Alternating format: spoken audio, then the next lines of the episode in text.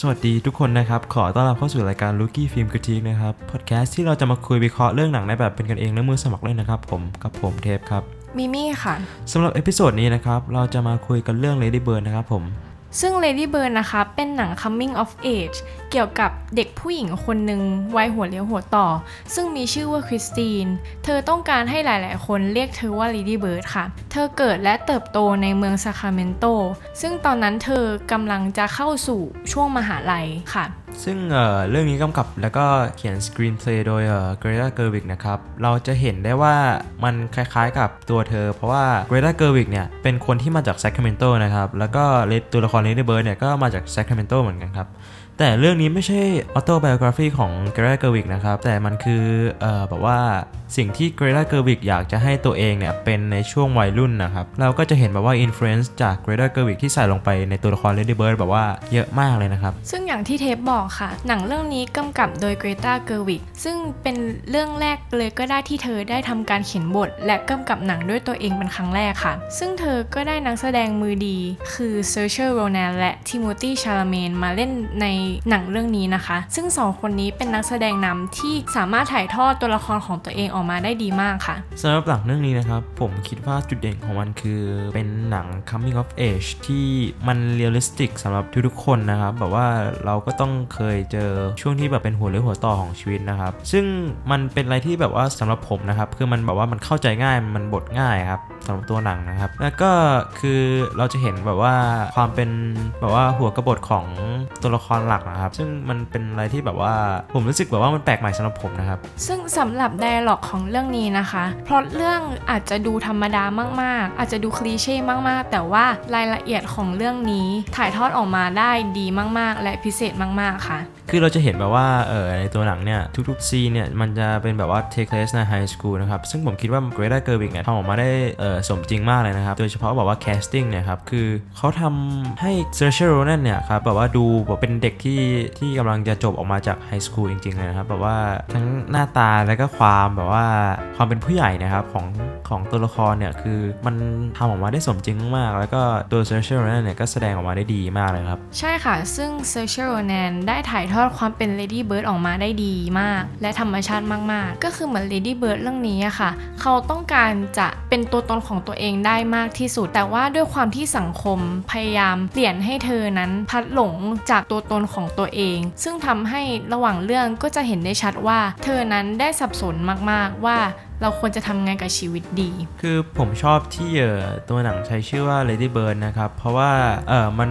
สอดแทรกความเป็นไอเดียของเอ่อนกทุกตัวก็ต้องแบบว่าพยายามบินออกจากรังนะครับ ซึ่งเราก็จะเห็นในตัวละครของ Lady Bird ที่พยายามจะแบบว่าออกจากบ้านของตัวเองใน Sacramento เพื่อที่จะไปหาชีวิตมหาลัยในฝั่งตะวันออกนะครับ ซึ่งคือนิวยอร์กนะครับ ซึ่งหนึ่งสิ่งที่ผมประทับใจก็คือตัวนักแสดงนะครับ ซึ่งก็คือเออ Saoirse Ronan แล้วก็เออ Laurie Metcalf นะครับ ซึ่งผมคิดว่าทั้งสองเนี่ย เล่นได้ดีมากเลยครับ แล้วก็ chemistry ของทั้งสองคนเนี่ย มันเข้ากับบทบาทของแม่แล้วก็ลูกสาวความสัมพันธ์แบบนั้นนะครับ ซึ่งการแสดงของทั้งสองคนนะคะสื่อออกมาให้เราเข้าใจได้เลยว่า ความสัมพันธ์ของแม่และลูกนั้นเป็นยังไง ซึ่งถึงแม้ว่าสองคนนี้จะมีปากมีเสียงกันบ้าง มีทะเลาะกันบ้าง แต่ว่าในที่สุดสองคนนี้ก็ยังเป็นแม่ลูกกันค่ะ ซึ่งการแสดงของสองคนนั้นนะคะ สามารถใส่รายละเอียดของความเป็นแม่และลูกได้อย่างดีค่ะ ซึ่งในหลาย ๆ ฉากอย่างเช่น ฉากที่ทะเลาะกัน หรือฉากที่ฉากแรกที่เปิดมาด้วยการขับรถ และอยู่ดีก็มีปากมีเสียงกันจน Lady Bird ได้เปิดประตูและแขนหัก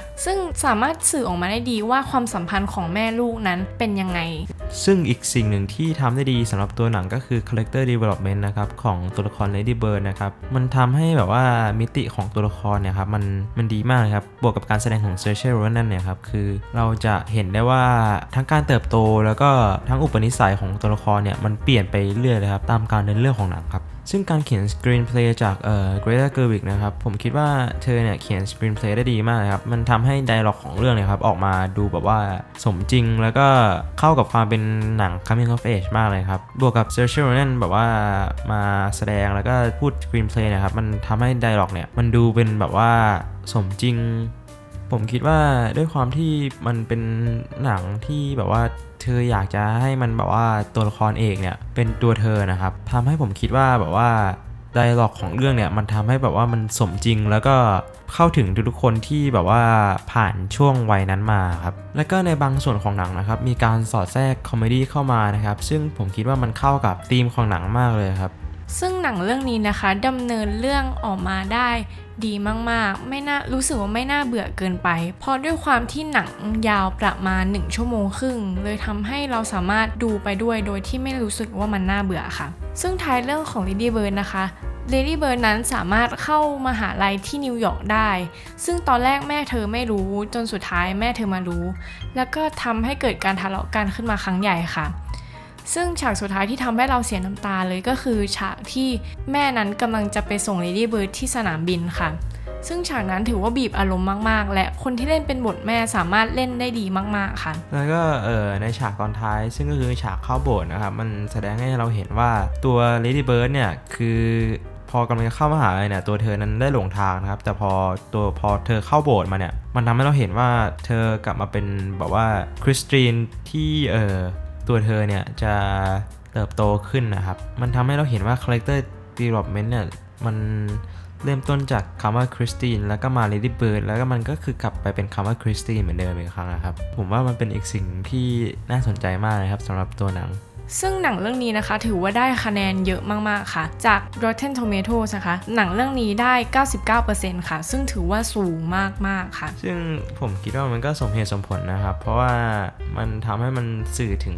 ทุกๆคนในช่วงเวลาที่แบบว่าหัวหรือหัวต่อได้หมดเลยนะครับ ซึ่งหนังเรื่องนี้ทุกคนสามารถเข้าถึงได้ และสามารถเพลิดเพลินไปกับหนังเรื่องนี้ได้ค่ะ ใช่ครับ ผมคิดว่าเกรดาเกอร์วิกทำเรื่องนี้ออกมาได้ดีมาก ๆ เลยครับ แบบว่ามันเข้ากับคนที่แบบว่าอยู่ในช่วงวัยนี้หรือว่าแก่กว่านี้ครับ เพราะว่ามันทำให้เรานึกย้อนกลับไปในช่วงเวลาที่วุ่นวาย แล้วก็เป็นหัวเรี่ยวหัวต่อของชีวิตของเราอะครับ ซึ่งมันเป็นสิ่งที่ทุกคนสามารถ relate ได้ และสามารถจะเข้าใจกับหนังเรื่องนี้ได้ค่ะสรุปคือหนังเรื่องนี้เป็นหนังเรื่องหนึ่งที่คิดว่าดีมาก ๆ เลยครับ คนทุกคนควรไปดูนะครับ เพราะว่ามันมันสอนเราได้หลาย ๆ อย่างเลยนะครับ แล้วก็เออสำหรับคนที่กำลังจะเข้าสู่ช่วงวัยวัยนั้นนะครับ ก็แนะนำว่าควรดูนะครับ เพราะว่ามันอาจจะเป็นบทเรียนอย่างหนึ่งในชีวิตของเราได้เลยนะครับ แล้วก็เออขอบคุณที่ฟังกันมาจนจบนะครับ ฝากติดตาม episode ต่อๆไปด้วยนะครับสำหรับ episode นี้มีเพียงเท่านี้นะครับ ขอบคุณครับ ขอบคุณค่ะ